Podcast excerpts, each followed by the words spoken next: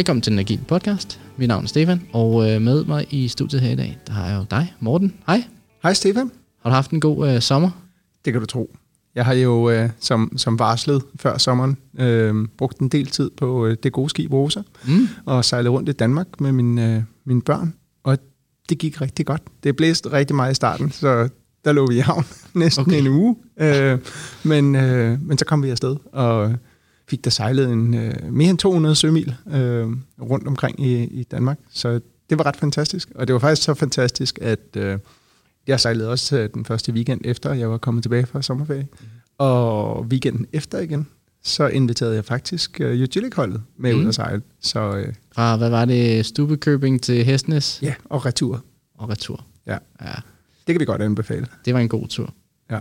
Hvad med dig? Har du haft en dejlig sommerferie? Jeg har også været, øh, ikke ude at sejle, men ude at køre med min familie rundt i Europa. Det var også rigtig, rigtig dejligt. Så vi har været i Tyskland, og vi har været i Frankrig, og vi har været i Belgien. Og så kørte vi lidt igennem Holland. Men jeg tror ikke helt, det tæller. Men for mine børn, der tæller det, så de mener også, at de har været i Holland. Ja. De bliver spurgt af kammeraterne. Klar. Så temaet, det har været langsom transport for begge vores sommerferie. Ja, det har det været. Yes. Ja. ja. Så, øh, og, og med alt, hvad det indebærer af hyggelige stunder med ens børn, og også nogle af dem, hvor der er sådan er lidt fnider på linjen. Ja, hvor man tænker, nu er vi klar til, øh, at institutionerne skal til over igen. Ja. ja. og, og alt det snak om institutioner, Ja. ja. det hænger vel meget godt sammen med dagens afsnit. Det tænker jeg, det tænker jeg, fordi nu er vi jo tilbage fra ferie, klar til at starte øh, den her institution op igen, som jo er vores øh, kære podcast. Og så har vi jo øh, for noget tid siden optaget et øh, spændende afsnit sammen med Sisse. Ja. Og emnet, øh, som I kan høre mere om lige om lidt, det er en klassisk institution. Det er linjeledelse, øh, og selvfølgelig især, især i en agil kontekst. Her kommer afsnittet. God fornøjelse. Velkommen til den agile podcast. Mit navn er Stefan, og øh, med mig i studiet i dag, der har jeg både Sisse og Morten. Velkommen til I to. Tak. Tak skal du have. Vi har et, øh, et spændende emne, som vi skal kaste os ud i. Morten, vil du, øh, det er jo dig igen, der har, der har savet her. Mm. Hvad, Mhm. skal vi, øh, hvad skal vi have på tapetet i dag? Ja, vi skal tale linjeledelse. Når vi taler agilitet, så er det jo, så er det jo meget ofte noget, der, der rimer på, på et fagligt fokus, på at få prioriteret vores arbejde og den arbejdsform, øh, vi, vi anvender til at udvikle. Øh, men men hvem, hvem tager sig egentlig af, af at hyre og fyre talenter øh, og tale performance management og medarbejderudvikling i det agile setup? Jamen det kan vi jo hurtigt komme omkring, tænker jeg. Jeg tænker 20 minutter fra nu, så, øh, så har er den vi løst. et, øh, Så har vi svaret på det. et klart og tydeligt svar der. Yes. Hvad er spørgsmålet så? Så spørgsmålet, øh, tænker jeg, eller som jeg synes kunne være interessant at drøfte lidt, det er øh, linjeledelse som modstander eller supporter af den agile arbejdsmetode. Hvorfor tager vi det her emne op? Har vi nogle oplevelser? Så, øh, så det jeg i hvert fald kan sige, jeg har oplevet derude i øh, alle de agile transformationer, jeg har været med i, det er, at jeg når nærmest ikke at øh, tegne en øh, leverancestruktur op, før der bliver stillet spørgsmål til, hvor er linjelederen i det her? Øh, hvem er det, der har personaleansvar i øh, den her leverancestruktur? Så på en eller anden måde, så har man glemt fuldstændig, at man i mange år har levet med at levere projekter, øh, hvor man har adskilt øh, linje og øh, projektleverance, når vi begynder at tale agilt. Øh, ikke at, at det var ufoldbarligt tidligere, men, øh, men, men i hvert fald så, øh, så bliver det rigtig tydeligt, når vi begynder at tale agile leverancemodeller. Og, og der, hvor jeg oplever det i særdeleshed, det er, når vi taler skalerede agile setups. Defineret ved, at der er flere teams, der arbejder sammen med at levere et, øh, mod et fælles øh, formål. Så vi er altså i den øh, sfære, hvor vi har vi taler om øh, flere teams. I den her kontekst, der er man øh, gået fra en, eller i hvert fald på rejsen, fra en klassisk linjeopdelt organisation, projektdrevet, hvor man typisk udlåner medarbejderne i, i nogle kortere eller længere perioder til nogle projekter med en start-stop-dato, hvor de så derefter kommer tilbage til, til, til den del af, af linjen. Og nu er vi så enten på vej, eller et måske et godt stykke på den agile rejse, hvor man jo typisk har nogle, nogle lidt mere sådan faste eller stående teams. Det er i hvert fald en måde at, at arbejde agilt på. Og de her teams, de kan jo så også igen være struktureret i nogle, nogle grupper, nogle områder, øh, nogle, omkring nogle værdistrømme eller produkter, man leverer eller lignende. Ja. Øh, og hvad gør, hvad gør vi så med, med linjeledelsen der? Ja, men, men før, vi, øh, før vi virkelig tager hul på det, så, så synes jeg også, det er værd at sige, at øh, da vi drøftede emnet øh, mm. lidt, lidt tidligere i dag, øh, om, om det var et, øh, et relevant emne, og vi havde forskellige blik på det, så en af de ting, du bragte øh, op, Sisse, det var jo, at, øh, øh at, det her, at den her problemstilling ikke lige, lige så valid og lige så gyldig i organisationer, hvor man kun har et eller to teams, som, som arbejder på hver sit øh, produktområde. Ja, jeg vil sige, at jeg oplever i hvert fald også udfordringen i forhold til linjeledelse og øh, selvorganiserende teams, selvom at det bare er nede i det enkelte team, og vi ikke har så stort et setup. Fordi det, hvis du har flere linjeledere i et enkelt team, hvilket man tit har, så kræver det bare, altså i den ideelle verden, så kører det jo bare. Men der, der sker bare lidt det, at man kan komme til at have lidt forskellige prioriteter. Mm. Eller hvis der er konflikter i teamet, så eskaleres de til hver deres linjeleder. Mm. Og det virker ikke altid så befordrende for samarbejdet. Mm. Så jeg vil sige, at det, selv i mindre ja. teams, så vil det kræve, en, at, at, at hvis der er flere linjeledere omkring et team, at de er, at de er ret alignet, eller at de har finder deres egen måde, og så samarbejde som, som en på over for teamet. Yes. Jeg tænker, vi skal prøve at lidt tage hul på, hvad er linjelederens rolle? Og vi skal jo særligt hen og snakke omkring, hvad så linjelederens rolle i en, i en agil organisation? Kunne være noget, vi lige kunne prøve lige at sætte nogle, nogle rammer op for, inden vi måske taler modstander øh, og medspiller. Ja. Kun, kunne vi lige tage sådan en sondring omkring, hvad, hvad er det en klassisk? Måske er der noget der, og hvad er det så en, en mere agil organisation? Ja, altså i en, i en klassisk organisation, så har du typisk en, en linjeorganisation, som er sat op omkring nogle kompetenceområder. Øhm, mm. Det er jo en organiseringsmodel, som har rødder tilbage til taylorisme.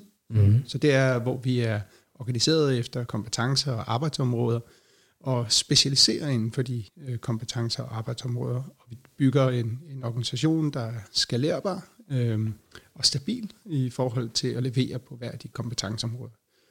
Når vi så, øh, når vi så designede projekter, så gjorde vi jo typisk det på tværs af de kompetenceområder. Øh, mm. Så når vi havde et, et, et konkret initiativ, som vi ønskede at køre, jamen så fandt vi de, de øh, fremmeste profiler for hver af de kompetenceområder, og så samlede vi dem i et projekt, udstyret dem med en projektleder osv., som kunne drive projektet fremad mm. og udvikle det. Det er sådan den, den klassiske model, hvis vi skal øh, øh, sætte den på, på på den ene side. Så på den anden side, når vi taler agile organisationer, så, øh, så er der to øh, jeg sige, styrende modeller. Der er, der er en, som man kan karakterisere som et virtuelt øh, setup, og der, der mimer vi rigtig meget setup'et fra den klassiske model, så vi fastholder vores øh, linjeorganisation øh, i kompetenceområdet, eller hvordan den nu er organiseret, og så designer vi øh, leveranceområder horisontaler hen over den linjeorganisation, øh, øh, og sikre, at, øh, at øh, de rette folk er med. Øh, og det, der, så, der er forskellen, kan man sige, i forhold til den klassiske forstand, det er, at typisk så designer vi det som, som stående leverance, øh, organisationer øh, eller strukturer øh, på tværs af modellen, hvor vi, vi tidligere typisk havde en start og en slutdato. Den anden sådan dominerende øh, måde at organisere sig i øh, agile organisationer er øh, i virkeligheden at kigge på hele organisationen og sige, skal vi ikke prøve at ramme de øh, produktområder, leveranceområder, vi, øh, vi har som stående teams, og samle vores organisationer i, øh, nogen kalder det værdistrømme, andre kalder det produktområder, øh, andre igen kalder det leveranceområder, hvor man har alle de ressourcer, der bidrager til, et, øh, til en leverance af et produkt eller en service, samlet under øh, en linjelederstruktur. Så der er, ligesom, der er ligesom de to modeller. Og jeg tænker, at når vi, øh, når vi drøfter emnet her, så, øh, så kan vi måske prøve at skelne øh, mellem de to modeller, og hvad, hvad er det, der ændrer sig fra vores udgangspunkt til, til de to modeller. Ja, så øh, måske vi skulle prøve at tage hul på, øh, kunne vi tage nogle af de ansvarsområder, der ligger under en, en linjeleder? Ja, øh, det synes jeg helt bestemt. Altså lad os endelig prøve at definere, hvad tænker vi er et ledelsesansvar? Øh, fordi der findes jo ikke to ord for ledelse på, øh, på dansk, der er ligesom bare et ord. Men mm. på engelsk, der har vi, øh, der har vi to typer af, af ledere. Vi har det, vi kalder en manager, mm. og vi har det, vi kalder en leader. Øh, sige, I den agile verden har vi rigtig meget behov for leaders. Mm. Øh, og leaders defineret ved folk, som er retningssættende øh, og udviklende, øhm, og kontekstskabende. Øhm, og managers øhm, har vi lidt mindre brug for, fordi vi prøver jo at få, få fremelsket et, et, et større ejerskab hos individet, og et større buy-in hos individet. Så managers, som defineret ved at være styrende, øh, besluttende, øh, prioriterende, det har vi prøvet at lægge ud til flere typer af roller i organisationen. Mm. Øhm, fordi sådan de tra- traditionelle ting, øhm, vi har forbundet måske, eller jeg, jeg forbinder med en leder, er noget med at styre og delegere arbejde, mm-hmm. noget med kvalitetssikring, kompetenceudvikling, rekruttering, mm-hmm. performance management, udvikling. Og jeg har selv været leder i rigtig mange år, kan sige, det tager ret meget tid, og man skal ikke have et særligt stort team, før det er en, en fuldtidsbeskæftigelse. Øh, så øh, når vi går over i den agile verden, øhm, så tager vi nogle af de opgaver fra linjelederen, øhm, som handler rigtig meget omkring sæt retning, som vi giver til for eksempel PO'er. Øhm, vi tager opgaver væk, som handler om at skabe et godt arbejdsmiljø og hjælpe med at facilitere øh, arbejdsprocessen og hjælpe med, hvordan vi, vi øh, skaber nogle rammer for at, at plukke arbejde, som vi har særlig kompetence for. Det gør vi gennem vores Scrum Master. Og vi prøver også at give øh, teamet, øh, så individerne i teamet, et ansvar for den kvalitet ja. og de leverancer, de udkommer med. Øh, og det begynder jo at udtømme lidt den, den klassiske linjelederrolle. Nu har du opsummeret eller nævnt nogle af de øh, roller, øh, de, de, de elementer, vi gerne vil lægge ud til, til teamsene. Der, der er nogen, der står tilbage, som der måske er lidt guf på lige at mm. tage fat i. Øh, sådan noget som for eksempel, hvad med rekruttering? Mm. Hvordan, hvordan gør man, hvad er, hvad er linjelederens rolle i det? Sådan fremadrettet, hvor det jo klassisk har været meget linjelederen, der har stået for det at køre samtalerne, og så her, nu er der en, en ny medarbejder til vores kompetenceområde.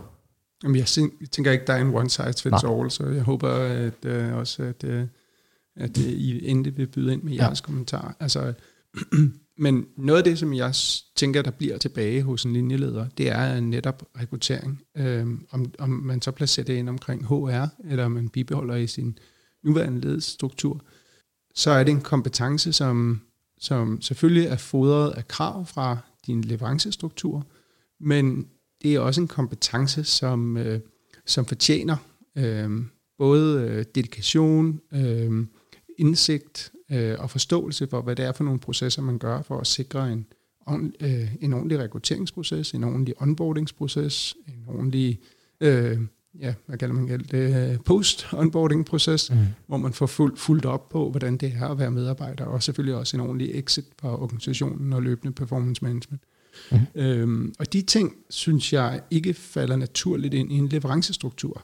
Øhm, fordi noget af det, som, som jeg i hvert fald oplever, der tit opstår problemer med, det er, hvis vi gerne vil have et, et, øh, en leverancestruktur, hvor jeg tør at fejle og tage ansvar for mine leverancer, så er det altså vigtigt, at jeg ikke skal komme til at kigge mig over skulderen for, om jeg bliver målt og vejet hele tiden i forhold til min øh, indsats. Øhm, og det er selvfølgelig ikke dermed sagt, at det gør alle ledere, øhm, men, men jeg tror, man, man, det er nødvendigt at acceptere, at der er sådan en asynkron relation mellem ledere og medarbejdere, hvor nogle af de frygte, som vi har, det kan godt være noget, vi bærer en uh, erfaring eller tradition, men dem er vi nødt til at tage højde for, når vi designer et, et uh, setup, hvor, hvor ejerskabet af leverancen og metoden, vi leverer på, er baseret på individet, tager mere ansvar. Mm. Mm. Jeg tror i virkeligheden også, at man nemt kan komme til at underkende, hvor stor for, forandringen er for en linjeleder, når man vælger at gå over i et agilt setup. Jeg taler jo meget om, altså, at noget af det, der sker, når vi oplever forandringer, er, at vi måske som udgangspunkt har modstand på dem, eller er bange for at miste status, eller være min nye rolle. Men at vi har meget fokus på at få teamsene til at fungere. Jeg oplever i hvert fald flere steder, at der ikke er helt samme fokus på at få kigget på, hvordan ledelsen skal arbejde i den nye organisation. Mm-hmm. Og det tror jeg i virkeligheden godt kan komme til at efterlade os lederne i en, en lidt utryg rolle mm. i forhold til, hvad, hvad, hvad er min opgave nu? Hvad er stadig mit mandat? Hvad er jeg ansvarlig for?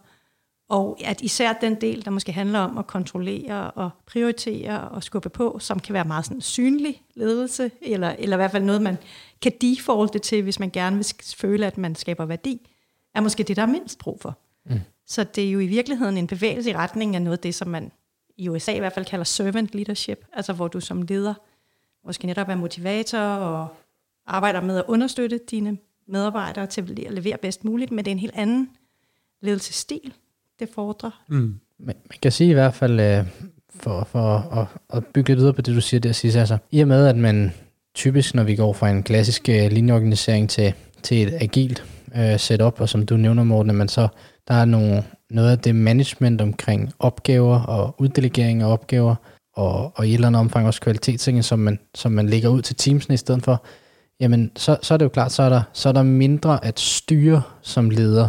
Mm. Øh, så, det, så begynder der at blive nogle andre ledelsesmæssige greb, du skal kunne. Øh, og, og så vil jeg sige det i forhold til øh, rekruttering, som, som bare også lige får slå en, en krølle på den, at noget af det, jeg måske ser, der ændrer sig lidt med lederens rolle i rekrutteringsregi, når vi går over og, og arbejder i en mere øh, agil forstand. Øh, jeg vil nok sige, uanset om det er den, den virtuelle eller den, den her fullblown model, jamen så har jeg i hvert fald set, at der sker et, øh, et skifte hen imod en højere grad af involvering af dem, der sidder i teamsene. Øh, og det er heller ikke nødvendigvis, at man rekrutterer til lige præcis et team, hvor man mangler et teammedlem, men det også kan være til et område, og at teamsene har en, en stor indflydelse på, at det her er et godt tidspunkt for os at, at onboarde en, en ny. Øh, føler vi en god kemi med vedkommende. Øh, måske er man som nyansat ude at snakke med to eller tre forskellige teams, og også selv har en, en indflydelse på, hvilket team ender man egentlig helt præcist i. Mm. Hvor at i den lidt mere klassiske organisation, der var det lidt mere, jamen linjelederen kører den her rekrutteringsproces, fordi der har han fået nogle, nogle headcounts til, og så, bum, så har du en, en, så er der et nyt medlem af vores, den her del af organisationen, ikke? og så skal vi så finde et projekt til vedkommende. Ikke? Mm. Så det er måske nogle af de uh, ting, der ændrer sig lidt på, på det område der.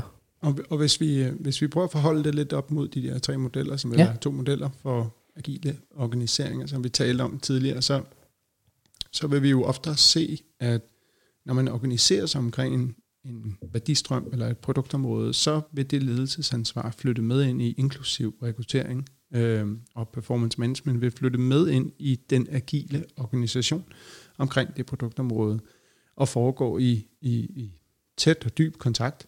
Øh, når vi kører virtuelt, jamen, så er det stadigvæk så er det måske mere kompetenceområde, men, men kvæg at mange af de her opgaver omkring øh, den faglige ledelse og prioritering og arbejdsformen ligger i en leveranceorganisation, der er virtuel, jamen, så er der også en, en dialog med, om det er øh, Chief Scrum Master eller RTE eller et art setup, øh, Scrum Masters, PO'er. Så de lederroller, vi har i det agile leverance setup, om at finde match mellem de folk, vi, øh, vi rekrutterer. Mm. Mm. Øhm, et, et, øh, et spørgsmål, som, som jeg ikke kan lade være med at sidde og tænke, tænke på, øh, som I måske kan have en holdning til, det er, når en organisation har været på en rejse øh, i forhold til at, at blive mere agile, oplever I så, at der er det samme antal ledere efter den agile transformation? Din distinktion fra tidligere mellem ledere og managers. Når, når man har været på rejsen et stykke tid, og det vel at mærke er, øh, vil sige, gået, kan vi bare bruge ordet, godt ud fra nogle af de ting, vi også har talt om i nogle af de tidligere afsnit. Har vi fået øh, kunderne tættere på et bedre samarbejde med kunderne, er vores produktudvikling blevet øh, skarpere og mere inkluderende af, af kunderne osv. Altså, hvis, hvis det er sket, jamen så oplever jeg klart, at, at øh, vil sige, der, der er flere ledere, fordi der er flere medarbejdere, der tager et ledelsesmæssigt ansvar og et ledelsesmæssigt udtryk i sin måde at udfylde sin, sin rolle på, uanset om man er teammedlem, eller Scrum Master, eller Product Owner, eller Product Manager, eller hvad vi kalder det. Men jeg vil sige, der, der er færre managers, fordi der, der er mi, flere beslutninger, der er distribueret til de her teams, hvor, hvor i der foregår ledelse. Mm.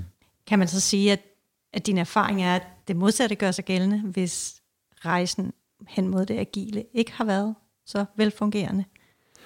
Ja, altså det er i hvert fald lidt af de sådan, uh, pitfalls, man ligesom kan sige, uh, jeg ser, det er, at i en klassisk, uh, traditionel uh, linjeorganisation, der har man mange managers, og på den her agile rejse får man ikke taget hånd om den her problemstilling, som vi jo prøver at diskutere øh, lidt her. Hvad gør vi så med de her managers? Hvordan sætter vi egentlig de kompetencer, de har, godt i spil i nogle, nogle andre roller? Og hvis ikke man gør det, jamen så essentielt set, så har du enten det samme, eller måske endda et højere headcount på managers, der så øh, er sådan lidt unfulfilled i deres, øh, i deres roller. Der er jo nogle organisationer, øh, som påstår, at de oplever, at der er et større overhead ved, ved Agile. Kunne det, være et, kunne det være et af svarene på, hvorfor de oplever det?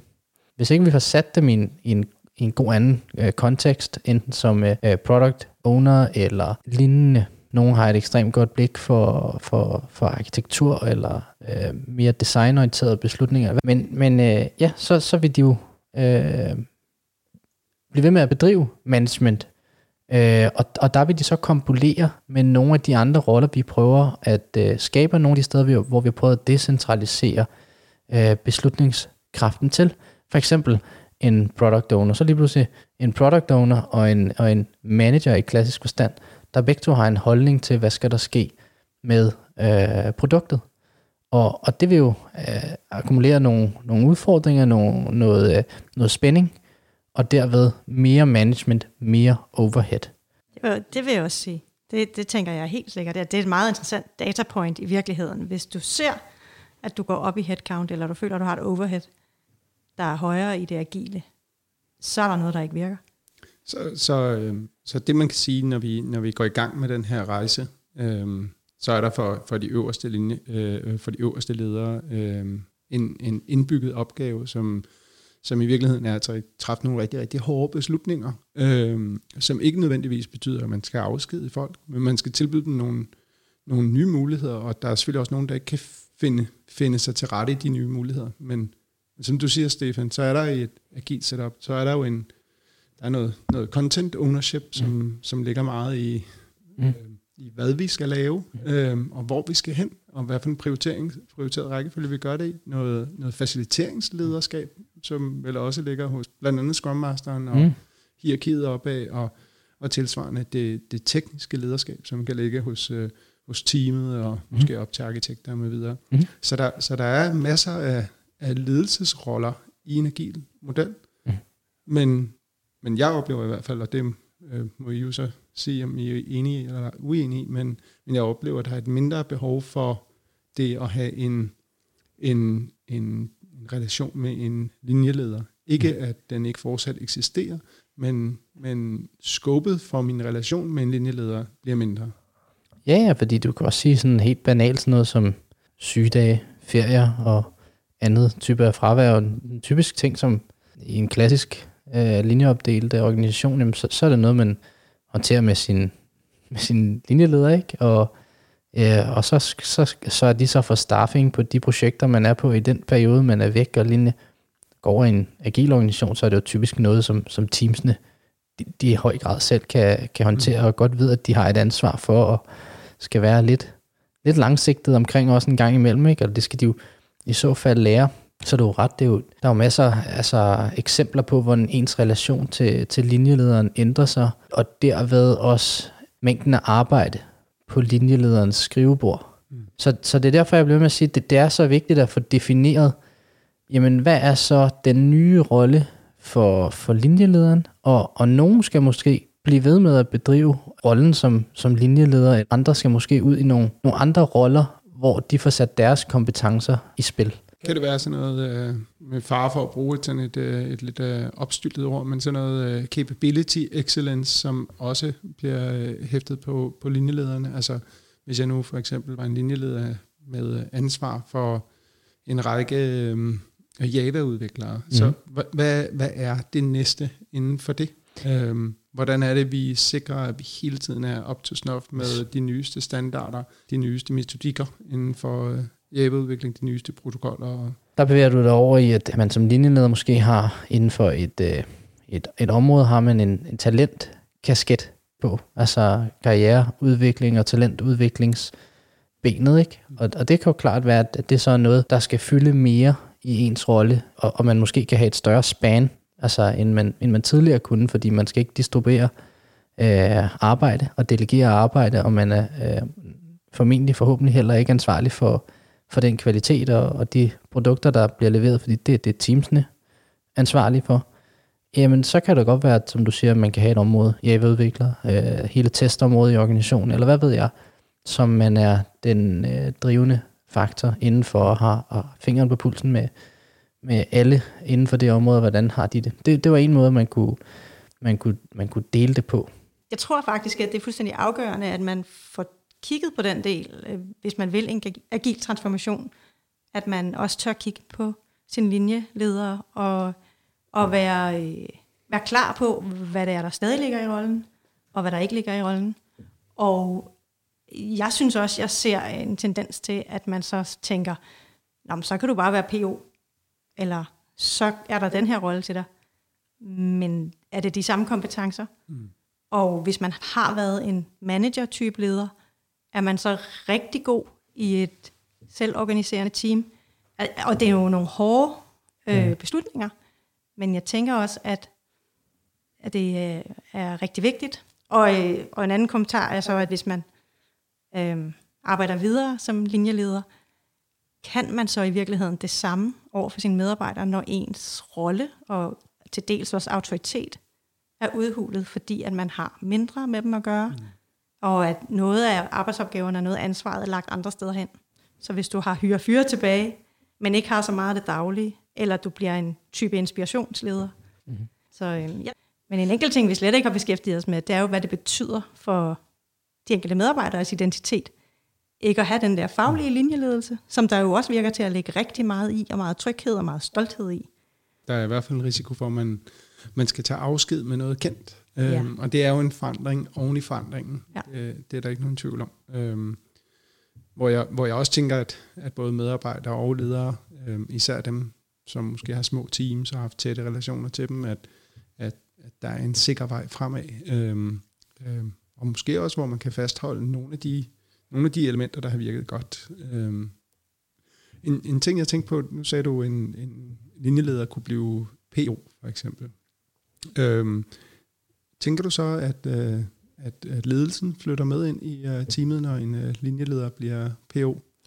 Og, og øh, før du svarer, så vil, jeg, så vil jeg sige, at øh, jeg har jo allerede den holdning, at øh, det, ikke, det, det vil ikke være godt. Og det er jo også derfor, jeg sagde det. Fordi jeg, jeg nævnte det før, fordi at jeg synes, det kom til at lyde som om, og også i nogle artikler, jeg har læst om det, at så må vi sørge for at se, hvor kan vi så bruge vores mm. linjeleder hen i det nye. Men jeg tror jo, det rigtige spørgsmål er, kan vi bruge vores managers mm. i den nye måde at arbejde på? Mm. Fordi det er et, et helt andet mindset. Og det er jo også meget svært, det ved vi vel alle sammen, der har noget erfaring, at gå fra at have haft en traditionel managerrolle, og så til at skulle aflære sig den adfærd. Så nej tak til øh, linjeledelse inde i teamsene. Ja, jeg har set det der. Og som du nævner nu ikke, hvor PO'en bevarer af linjeledelsen. Altså, det, det er helt klart et, uh, for, i min bog et antipattern, altså mm. et rigtig dårligt dårlig mønster. Uh, så, så bevarer man nogle af de risici for, at, øh, at vi arbejder, som vi gjorde i, i gamle dage, og PU'en i realiteten bare sidder og fordeler arbejdet. Så, så det, det, det synes jeg er helt enig med dig, Morne. Det skal man, øh, det skal man passe meget på. Godt, og det er super godt uh, spørgsmål også at sige. Er der et uh, kompetence over, overlap her mellem de ledere og den, de managers, som vi har, og, og de nye roller? Eller er springet for, for stort? Og det tror jeg er meget individuelt i øvrigt. Altså, det vil det nok være. Det tror jeg også. Jeg tror ikke, der er noget klart ja nej. nej til det, men jeg tror, man gør sig selv en tjeneste, hvis man tør stille spørgsmålet. Ja, enig. Selvfølgelig, selvfølgelig skal de uh, uh, brace themselves for impact, mm. men uh, uh, på, på godt dansk. Men, uh, men jeg tror også, at det, det er vigtigt, i hvert fald for, for deres ledere, for linjelederens ledere, uh, at, at kunne rumme den usikkerhed og, og, og bruge tilstrækkelig energi på at få identificeret, hvad er det egentlig for nogle kompetenceområder, den enkelte leder med, sidder med. Fordi der er i også det agile setup, øh, er i hvert fald min oplevelse, behov for endnu mere ledelse. Øhm, og, og den ledelse kan udkomme på mange øh, måder, øh, og den vil passe til forskellige mennesker. Så nogen vil have en, en præference for at gå forretningsvejen, andre faciliteringsvejen, andre igen technical excellence. Men det kan også være, at der er nogen, der vil være, hvad skal man sige, uh, talent managers. Uh, nu fik vi managers tilbage igen, som, som tager det her ansvar for personlig udvikling, for sparring, for coaching, for at køre din business case frem som medarbejder. Altså, at, at du har en karriere gående fremad, øh, og du hele tiden bliver bygget på og er tryg i din, øh, i din organisation. Der er nogle virkelig spændende lederroller eller lederjobs derude i forhold til det agile. Fordi at der er mere, der vil være mere fokus på, eller mere plads til udvikling, til inspiration, til at motivere, til at sætte retning, til at oversætte strategi til noget, der øh, giver mening på, ned på teamniveau. Så øh, hvis man kan frelægge sig det mest manageragtige del af at lede og fordele arbejdet, så tænker jeg, at der er plads til, til, til alle de dygtige ledere, der er i vores organisationer nu. Jeg tror bare, det kræver, at man, at man giver sig selv lov til lige at sætte sig ind i, at det måske kræver en anden ledelsesdel. Jeg tror også, man skal være, jeg er meget enig, og jeg tror også, man skal være meget opmærksom på, at, at når vi snakker om et nyt øh, ledelsesmæssigt øh, paradigme, som det realiteten lidt er, at øh, altså man som leder, linjeleder, er der nogle af de opgaver, vi har snakket om, som man, man, man giver fra sig og forventer, at, øh, at teamet øh, og teamsene tager sig af. Øh, det, det, er en, det er klart, det er en stor forandring for, for lederen, men det er også en enorm stor forandring for, for dem, der sidder i teamet. Så når man øh, som, som, som leder øh, vil sige, træder lidt væk, eller bedriver ledelse på en anden måde, mere øh, supportive og mere øh, servant leadership-agtigt, så, så, så er der altså også en sådan en øh, karensperiode, eller hvad vi kan sige, for, for, for medarbejderne, de helt forstår. Øh, og man kan som leder blive helt sådan, hvor, de, de træder jo ikke ind i det rum. De tager jo ikke det lokale lederskab, der skal til. Jamen, de, de skal jo også lige finde ud af, at øh, det har de egentlig mandat til, og du kommer ikke og fortæller dem X, Y, Z, eller øh, nogle af de ting, som de måske har været vant til. Nogle har været vant til i 10, 15, 20, 30 år. Øh, så er det måske ikke lige på 3 måneder eller 6 måneder, at, at, at de så bare lige ændrer adfærd. Øh, så, så, øh, og, og det er et rum, hvor man som leder, uanset hvilken rolle, skulle jeg til at sige, altså som leder skal man være ekstremt opmærksom på det, og fremelske den adfærd, som man nu gerne vil se fra, sin, øh, fra sine teammedlemmer og Scrum Master og Product Owners. Fordi de har nogle opgaver, som de måske har været vant til, at, at det var dig, der, der løste det. Og det sker jo ikke over natten. Det er sindssygt vigtigt, det du siger der. Fordi jeg tænker jo, at set i det lys, så spiller, spiller linjelederen jo i virkeligheden måske den allerstørste rolle i Præcis. at lykkes med en agil transformation. Så hvis vi øh, lige skal svare på det indledende spørgsmål, er, er linjelederen modstander eller supporter af den agile arbejdsmetode? Hvad er så konklusionen, Sisse? Oh, det er super svært. Vi har jo vævet rundt i for og imod nu i en halv time. Jeg tror ikke, de er nogen af delene. Jeg tror, at de sagtens kan være supporter, men jeg tror, at det kræver, at der bliver brugt nogle organisatoriske kræfter på at finde ud af, hvordan man vil gøre tingene imellem linjeledelse og selvorganiserende teams. Mm. Jeg er enig. Man kan få linjeledere, som er både medhjælpere og modstandere. Det er vigtigt at få dem involveret, øh, og så have en masse øh, åbenhed og ærlighed omkring, at, øh, at det her det er nogle af de svære valg, som vi står overfor. Og måske skal vi vælge flere gange, fordi øh, vi lærer hen ad vejen på, på sådan en øh, rejse her. Så det bedste, man kan gøre, er nok at have åbenhed, ærlighed og ydmyghed øh, med sig. Fordi så, øh, så, kan man, så kan man have de her dialoger og finde det rigtige sted. Så for os, der arbejder med at hjælpe organisationer, ligger der en rigtig stor opgave i at få så mange af linjelederne til at blive supportere for ja. den agile arbejdsmetode, hvis vi vil lykkes. Mm.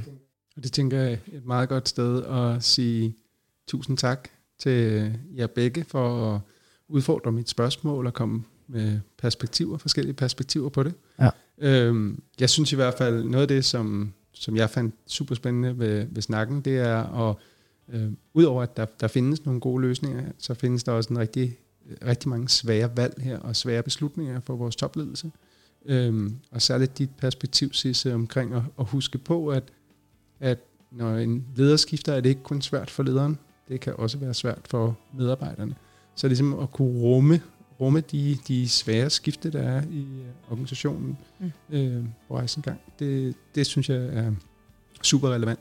Der er behov for masser af ledelse i agile organisationer, Der er også behov for managers, Mm. nok færre, Mm. øhm, end, end vi har i en klassisk organisation.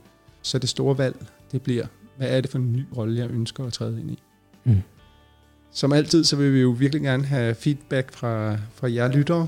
Øh, så hvis, øh, hvis I vil dele jeres egen historie om, hvordan det har været at, at overgå til en agil rolle, eller blive i en managerrolle, eller øh, vælge det, det endnu sværere valg og sige tak for nu, måske på gensyn, så vil vi jo rigtig gerne høre fra jer, og I kan skrive til podcast at